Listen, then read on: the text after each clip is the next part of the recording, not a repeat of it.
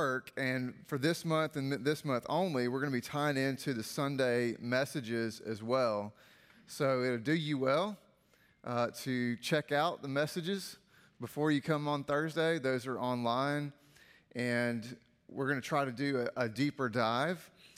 And as you look at the handout, we're going to go through the top two thirds of that very quickly because I want to spend the time on the bottom section there. But we're just going to build a foundation today, and I want us to be able to see that work is intended by God to be a gift.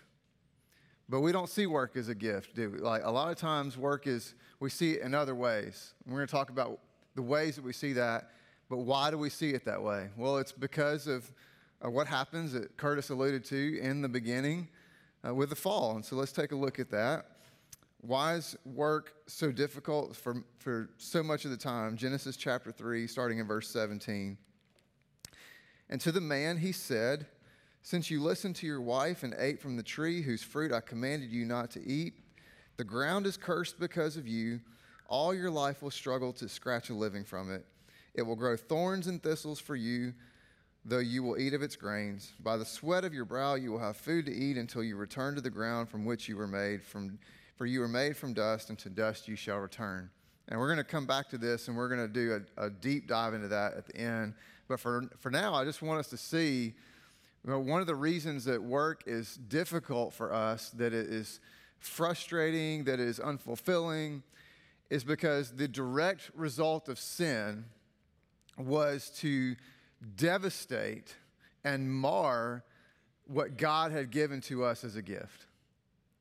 That God intended for us to join with Him. We're going to talk about that gift in a little bit.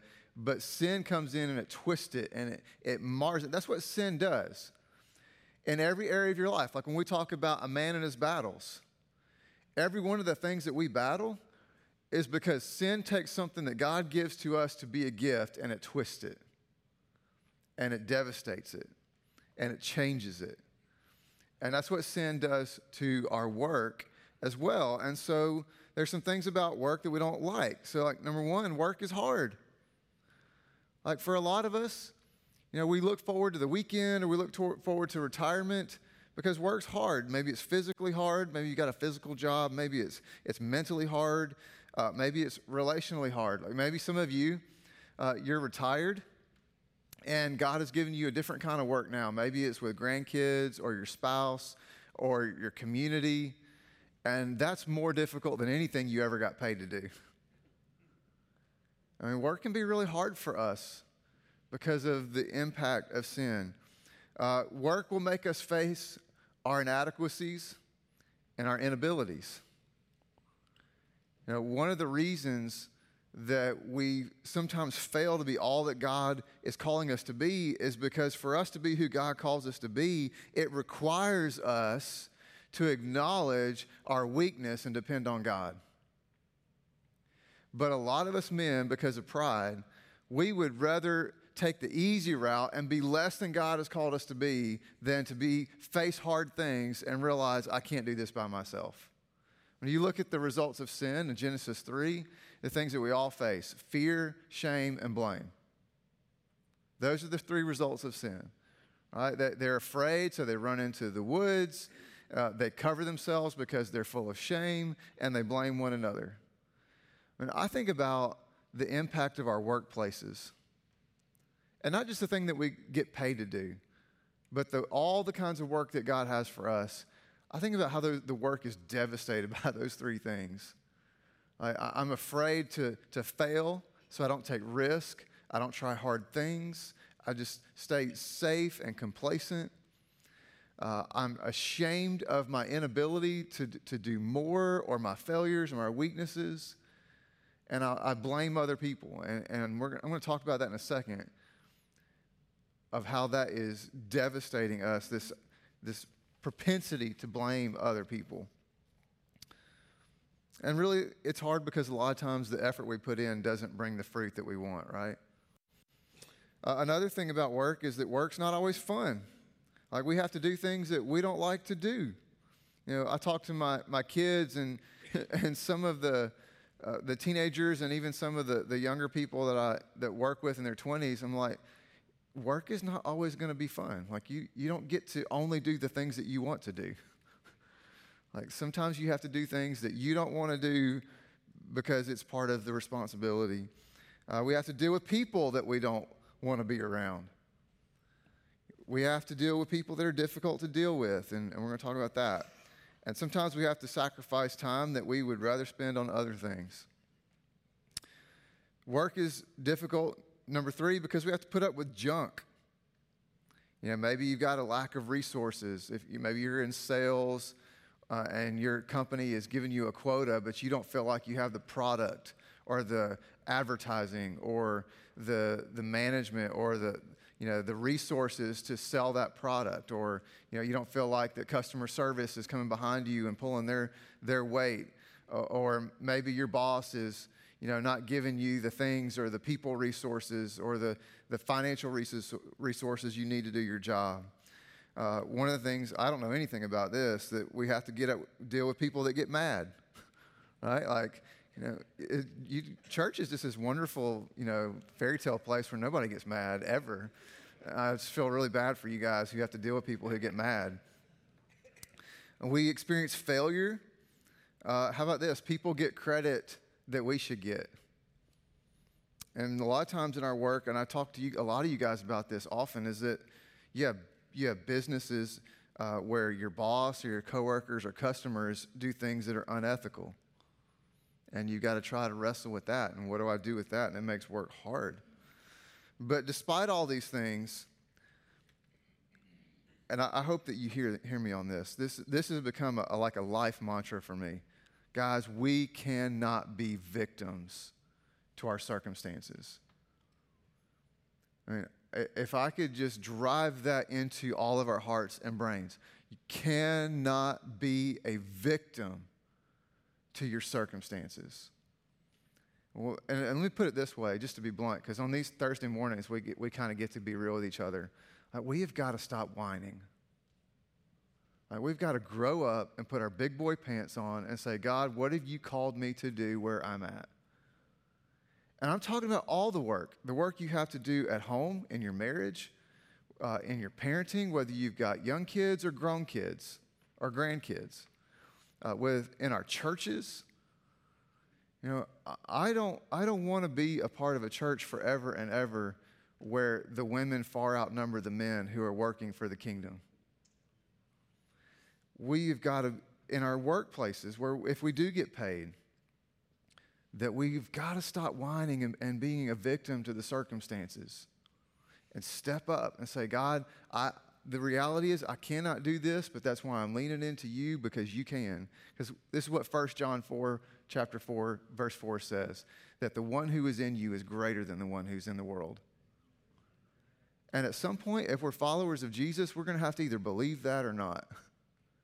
and step out there and say, I'm going to face this without the whining, without this victim mentality, and be who God's called me to be. And I want us to see that in all of it, there is a grace, not just a, like a, just barely enough, but an abundant grace that God is giving us to do this work and to receive in this work. And, and I'll tell you, like I look around the room, I know a lot of you you're, you're, you're retired, so you're no longer getting paid to do a work. But retirement is not in the Bible. Like, there's nowhere in, in the Bible where it's like, put in your years and then you can coast through the rest of your life. Work is embedded in the calling upon us as men of God. And if you're sitting at home on the, in the recliner, in your La-Z-Boy, or on the sofa, and you've checked out, let me just issue the call to you it's time to wake up.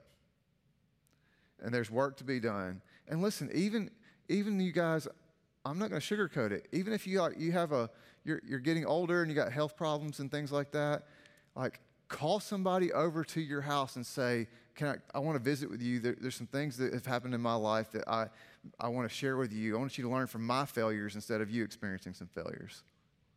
Like there's always a work for us to do and we need to be a part of it, engage in it and a part of it and experience the grace in it. So, where's the grace? Ephesians chapter 2, verses 8 through 10. I'm really trying to get through this because I want to hone in on that end of it. Verse 8 God saved you by his grace when you believed, and you can't take credit for this. It is a gift from God. Salvation is not a reward for the good things we have done, so none of us can boast about it, for we are God's masterpiece. He has created us anew in Christ Jesus so we can do good things He planned for us long ago. So I touched on this on Sunday. I want you to notice the progression. God pursues you, allows you to receive Him. When you receive Him by faith, we are saved. In being saved, we are transformed. And being transformed, then and only then are we enabled to do the work that God has for us. Too much of the time, we've got the whole thing flipped upside down. We're trying to do the work to earn God's favor that we can get into heaven. It does not work that way. Flip it right side up. Let God speak to you, hear his voice, respond to his voice, trust in him, have faith, which, by the way, by definition means you are not going to know what comes next. Like a lot of us, the reason we're not willing to take risk and this, this fail, fear of failure that we have is, well, I don't know where that's going to lead. That's faith. Faith means you don't know where it's going to lead. And so we're going to have to be willing to do the right thing and, and listen to the voice of God and follow Him in all areas of work, trusting Him. And on the other side of that, we are enabled by the Spirit of God, who is greater than in us than the one that's in the world, to do the works that God has for us. And there's God is going to enable you to do what He's called you to do, but you will never know that if you're not willing to step out and take a risk to follow Him. Uh, way too many of us are playing it safe. You know, unwilling to speak out, unwilling to invest in somebody, unwilling to lead at home, unwilling to serve in the church. What, what if I mess it up? Well, you probably are going to mess it up, but that's why God's grace is greater than our, the, the sin in us that He redeems it. So, God is giving grace. God has a plan for you. God gives you power to do what He's called you to do. All right, so why don't we see work as the gift that God has given us? How do we see work? Well, there's some of the ways that we often see work. We just need to name it so we can dismiss it and stop seeing work this way. One of the ways we see it is a means to an end. Sometimes we see it as just, I got to get paid. I got to get that paycheck. Well, you know what? This is a pretty more pretty disappointing way to live. You know, if you, even statistically, you look at the statistics after a a certain threshold, which is way lower. It's something like, I think the re- most recent was somewhere like $60,000 family income threshold. After that, like the happiness quotient d- does not increase anymore after you hit that mark. But a lot of us, we're just like chasing some magical number that we think if I can make this money, then everything's going to be okay. And, and we're disappointed and unfulfilled, and we wonder why that is. Another way we see work is just as a responsibility. And it is a responsibility in part, but we're missing a major component of it. If you're only seeing work as a responsibility, you're missing the lasting component of it. That it's not just about a responsibility, but it's about a purpose. You know, and I really wish that the that we as men of God would be more willing to embrace passion than duty.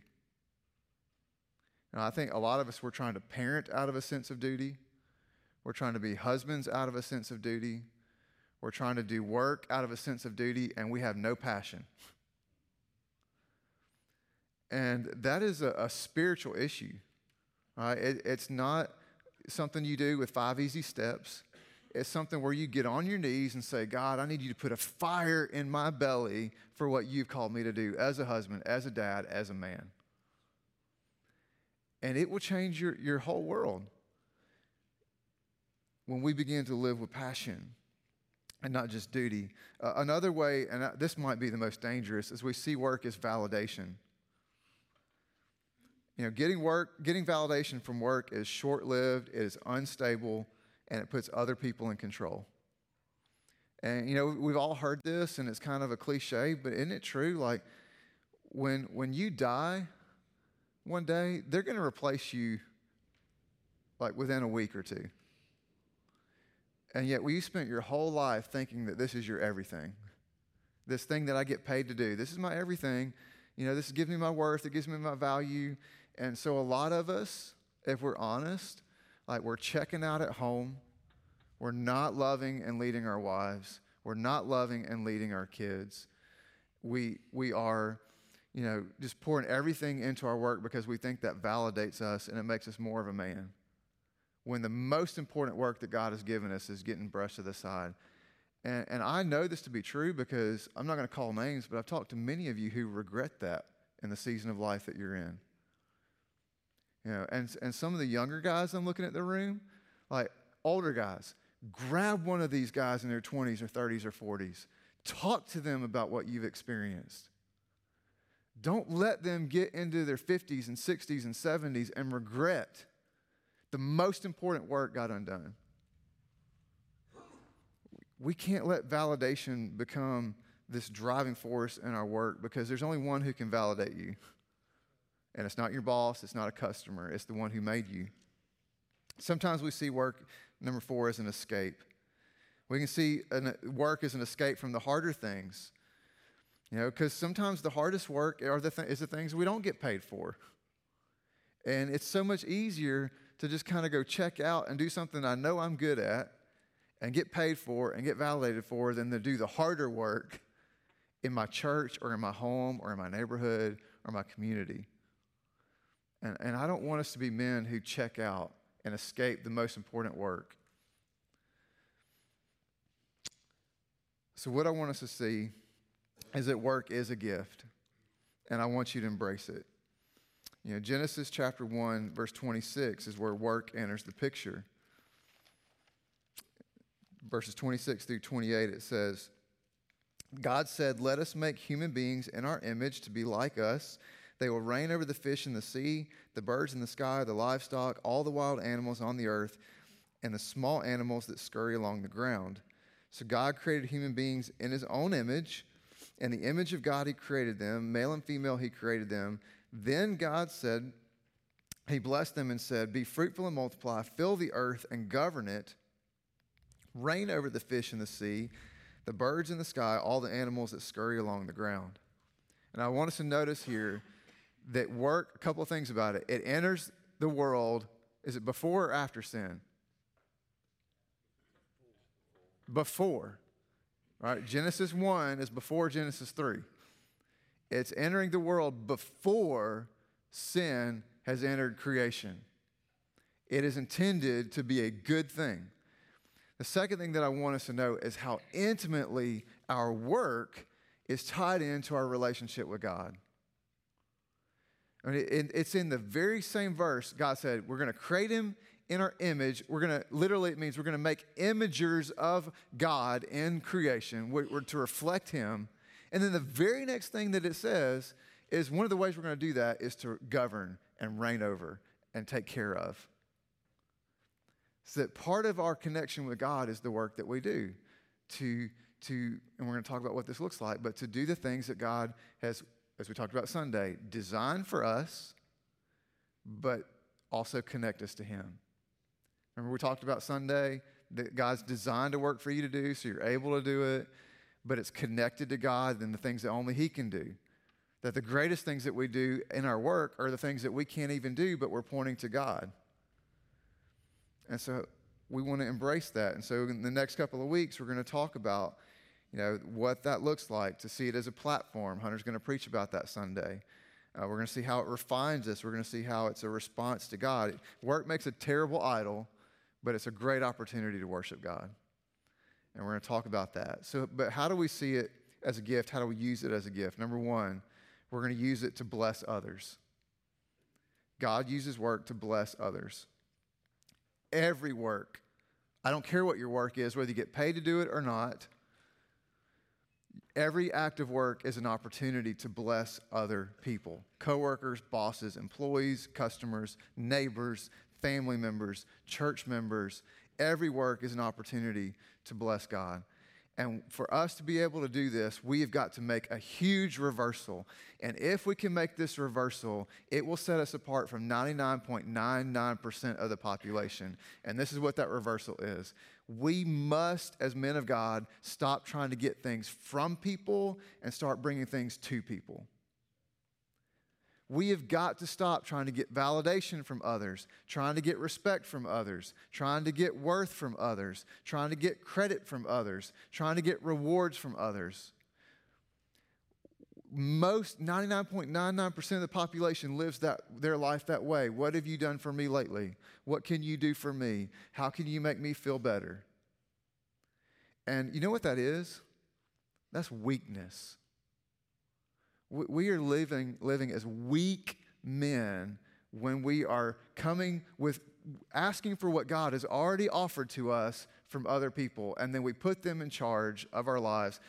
That's why we compromise. That's why we make unethical decisions. That's why we become passive. That's why we miss all the things that God's called us to do in our work, is because we let some other human being who's not my creator be responsible for lifting me up. And so, what, do I, what am I doing? I'm making that person a God, and whatever they want me to do, I'll do.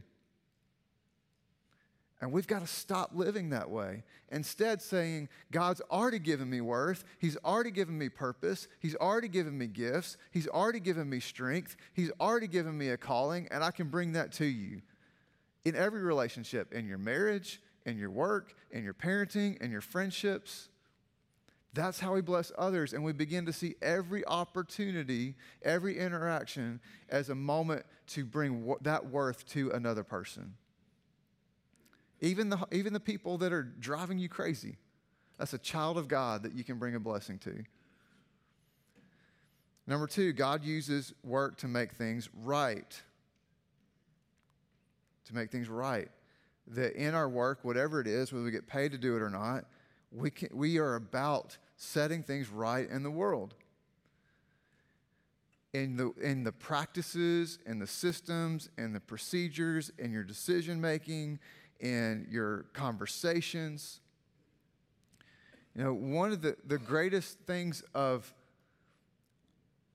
of what you can do in your work, wherever that might be, is to live your life chasing after the heart of God. Like some very simple things, like refusing to engage in gossip, refusing to engage in blame, refusing to engage in compromise or unethical behaviors refusing to put yourself first, but to lift others up. Like just the way you live and, and your commitments to character and the heart of God and, and is just one of the many ways that we can move to make things right in the world around us. And then look for opportunities to go above and beyond to bring justice to others. You know, God and his interactions with others, Jesus was always concerned about two things justice and mercy. Uh, are we, are we looking to bring justice and mercy to our customers, to our bosses, to our coworkers, to our family, to our neighbors, to the people we go to church with? To help make things right. Because you know what sometimes we do? Like we see something wrong and we're like, well, that's none of my business. Like that's, that's not my job. Well, then why did God bring it across your path? If God brings something across your path and you've got the, the ability and the understanding and the opportunity, why would we not seize that opportunity to try to bring justice to a person's life and, and, and bring love and mercy by making it right? Sometimes the greatest work you do is not what's on your job description, but you, have an opportunity, like Hunter's going to talk about this week, a platform.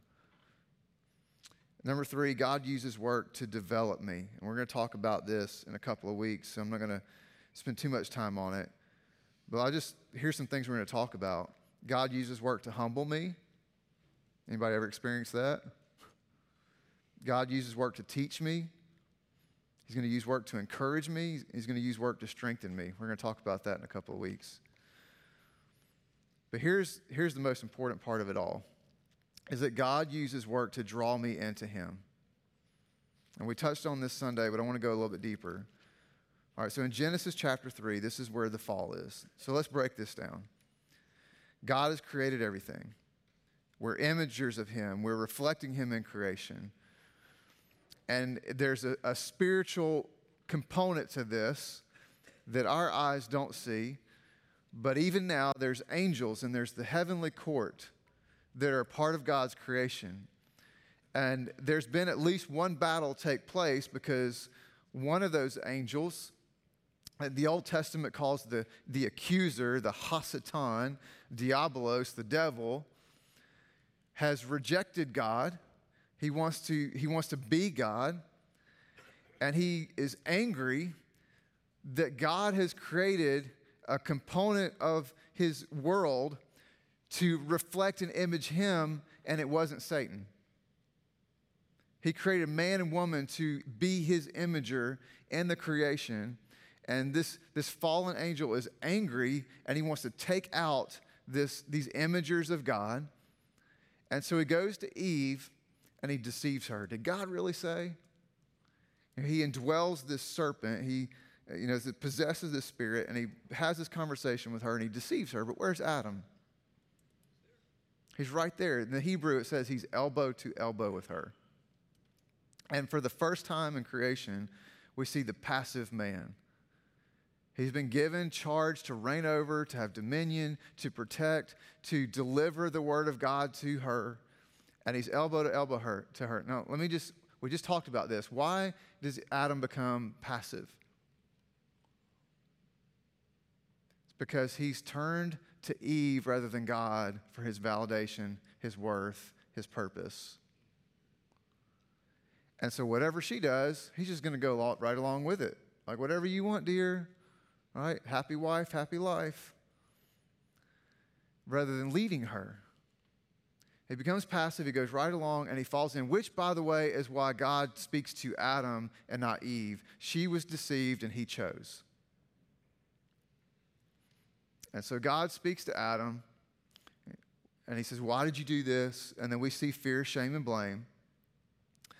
And then we see the fallout of sin. And I want you to notice there's two curses and there's two consequences.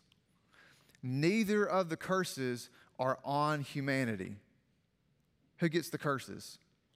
The ground. And who else? The serpent. Why is it that humans don't receive the curse?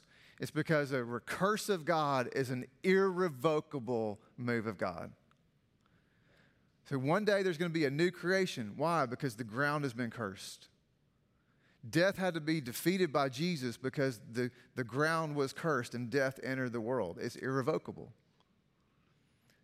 The serpent was cursed because he rebelled against God. He, he went after humanity to strike at the heart of God.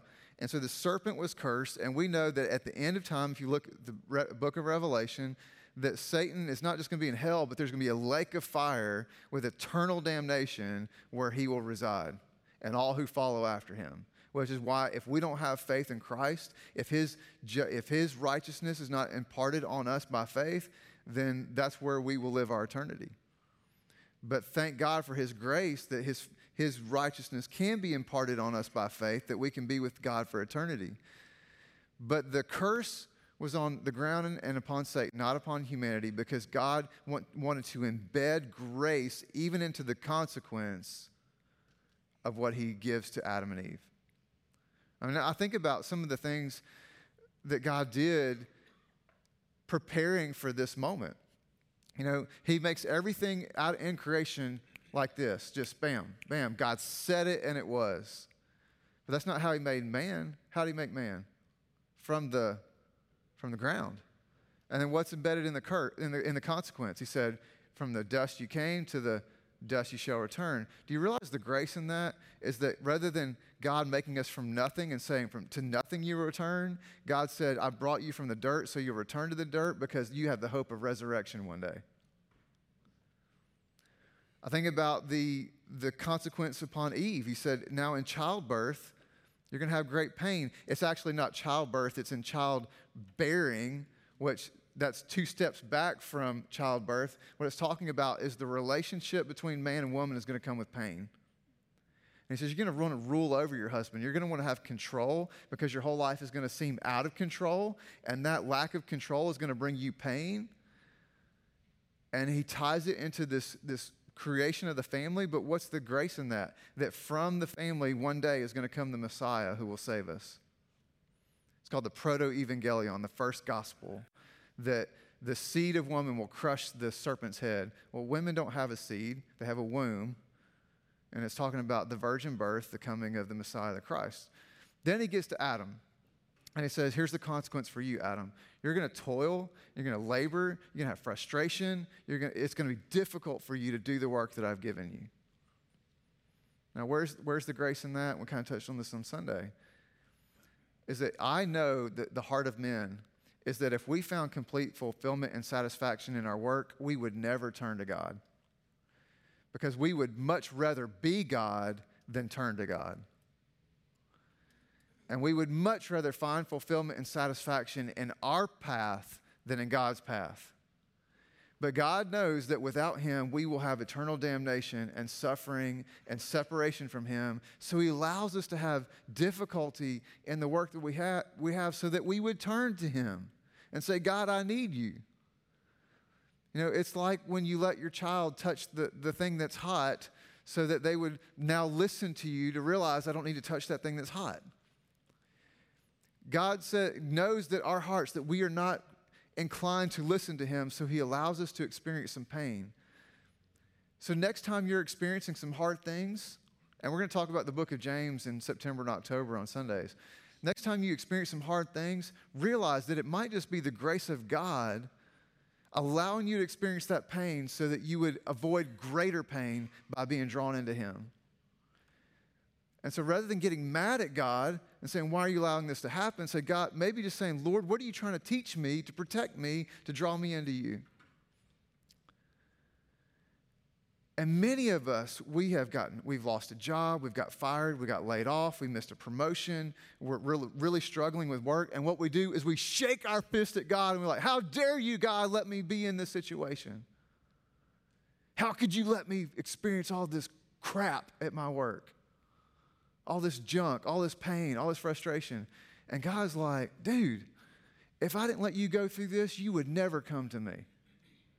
You would never depend on me. You wouldn't pray. You wouldn't seek me. You would just think you got it all together. And I know some men in our community who think that they got it all together and there's no need for God. And so God has embedded this grace in the difficulty of our work to allow us to depend on Him if we will if we'll listen to his voice and be drawn back to the God who wants to save us, the only one who can save us. So here's what I want to do for what if you got to go to work, go to work. Um, it's, it's five after, but I want to invite us just five minutes of conversation around our tables. Three questions. W- what are you experiencing as a gift at your work? Number one. Number two, what is really, really difficult in the work that you have in this season of life? And number three, how is it that God is trying to draw you into Him through those difficulties? So, three questions. How, how are you experiencing the gift of work? What's really hard about it? And how is God trying to draw you in through that? Just five minutes or so. All right?